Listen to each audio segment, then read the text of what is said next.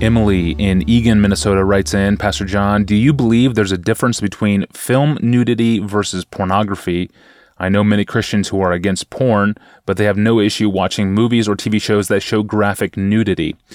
And very specifically, Adam writes in to ask this, what would you say to a Christian who watches the cable T V show Game of Thrones? This is a television series rated T V M A and has become rather infamous for its explicit nudity and sex scenes and for graphic scenes of rape and sexual violence against women. Pastor John, what do you say?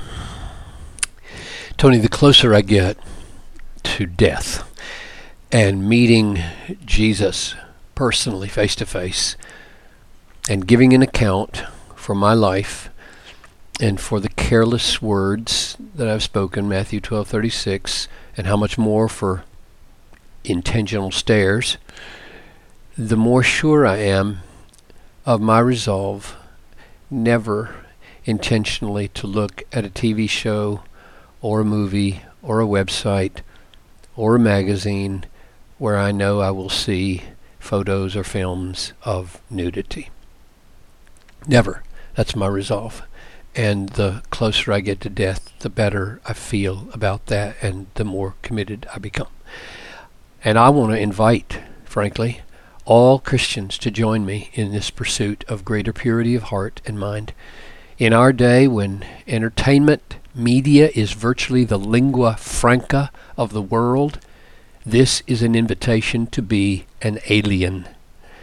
And I believe with all my heart that what the world needs is radically bold, sacrificially loving, God-besotted freaks, aliens.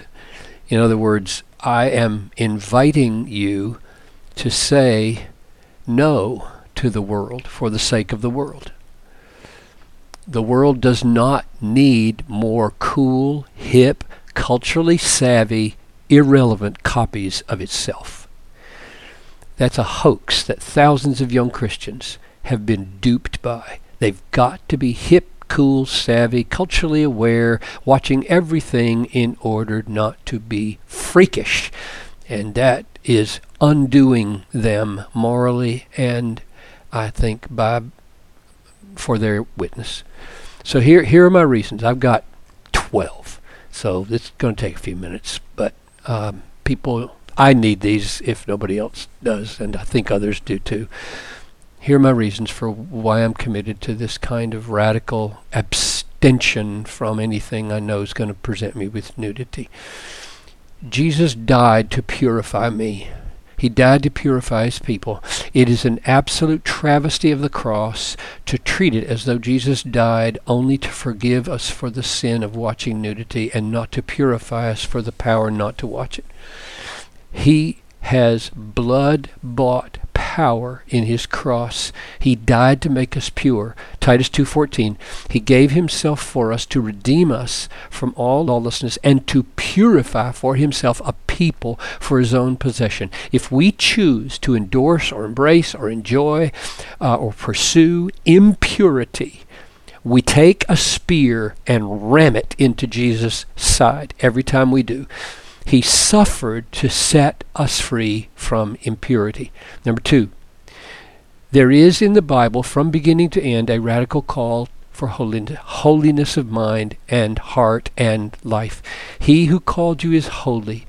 You be holy in all your conduct. First Peter one fifteen or Second Corinthians seven one. Since we have these promises, beloved, let us cleanse ourselves from every defilement of body and spirit, bringing holiness to completion in the fear of the Lord. Nudity in movies and photos is not holy and does not advance our holiness. It is unholy and impure. Number three, Jesus said, everyone who looks at a woman with lustful intent has already committed adultery with her in his heart. If your right eye causes you to sin, tear it out and throw it away. Seeing naked women causes men and women, women seeing naked men, to sin with their minds and their desires, and often with their bodies. If Jesus told us to guard our hearts by gouging out our eyes to prevent lust, how much more would he say, don't watch it? Number four, life in Christ is not mainly the avoidance of evil, but mainly the passionate pursuit of good. Philippians four, whatever's true, whatever's honorable, whatever's just, whatever's pure, whatever's lovely, whatever's commendable, whatever's excellent, if there's anything worthy of praise, if there's anything commendable, think on these things. My father used to say, be so busy doing you don't have time to don't.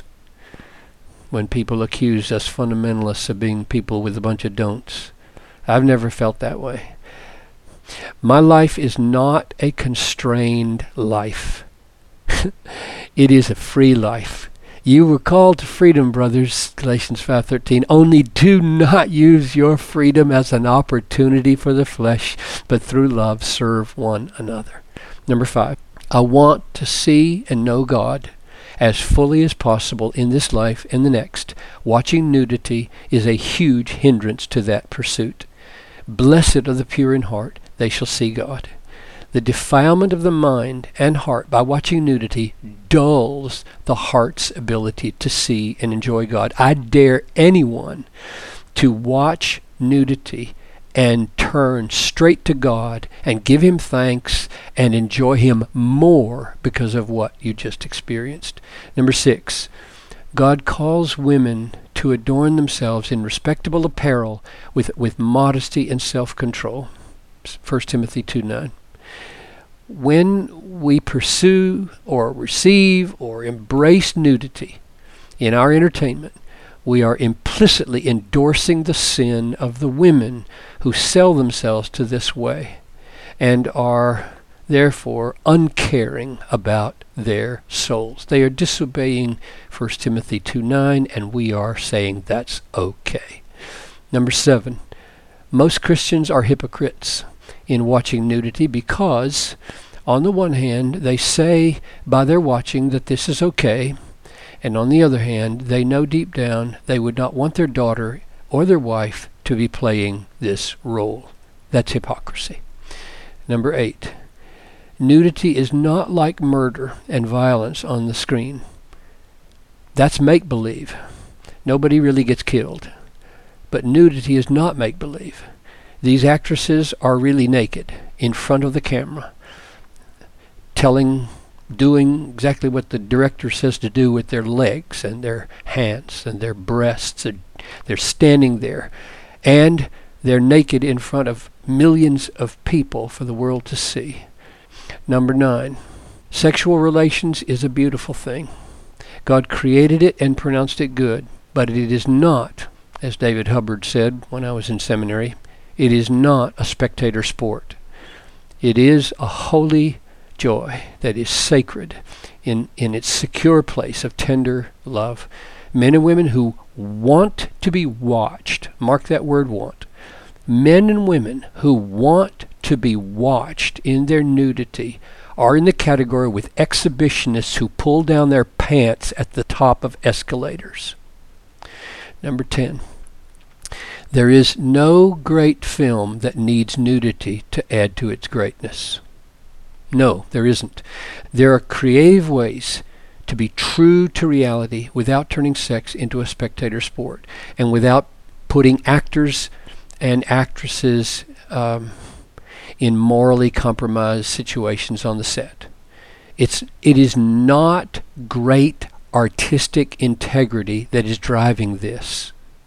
Underneath all of it is male sexual appetite driving this business, and following from that is peer pressure in the industry and the desire for ratings that sell.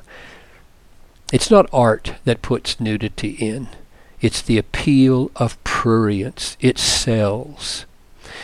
Number eleven, Christians do not watch nudity with a view to maximizing holiness. That's not what keeps them coming back to the shows. They know deep down that these T V shows or these movies are shot through with the commendation and exaltation of attitudes and actions that are utterly out of step with the death to self and with exaltation of Christ. No, what keeps those Christians coming back is the fear that if they took Christ at his word and made holiness as serious as I'm saying it is, they would have to stop seeing so many T V shows and so many movies. They would be viewed as freakish. And that today is the worst evil of all. To be seen as freakish is a much greater evil than to be unholy. Last one. There is one biblical guideline that makes life very simple. Romans fourteen twenty-three. Whoever has doubts is condemned if he eats, because the eating is not from faith. Whatever does not proceed from faith is sin. My paraphrase, if you doubt, don't. That would alter the viewing habits of millions, and oh, how sweetly they would sleep with their conscience. So I say it again. Join me in the pursuit of the kind of purity that sees God and knows the fullness of joy in His presence and the everlasting pleasure at His right hand. There's a lot to think about here. Thank you, Pastor John.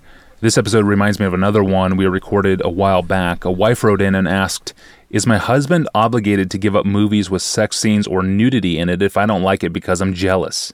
And Pastor John responded in episode number one forty-nine, and you can find it in the podcast archive. Again, that was episode number one forty-nine. We'll be back on Monday with a new episode. Until then, be sure to check out the Ask Pastor John app for the iPhone and the Android, and check out our website, desiring god dot org, where you can find an archive of thousands of books, articles, sermons, and other resources, all free of charge from John Piper, and all intended to help explain why God is most glorified in us when we are most satisfied in Him. I'm your host, Tony Reinke. We'll see you next week.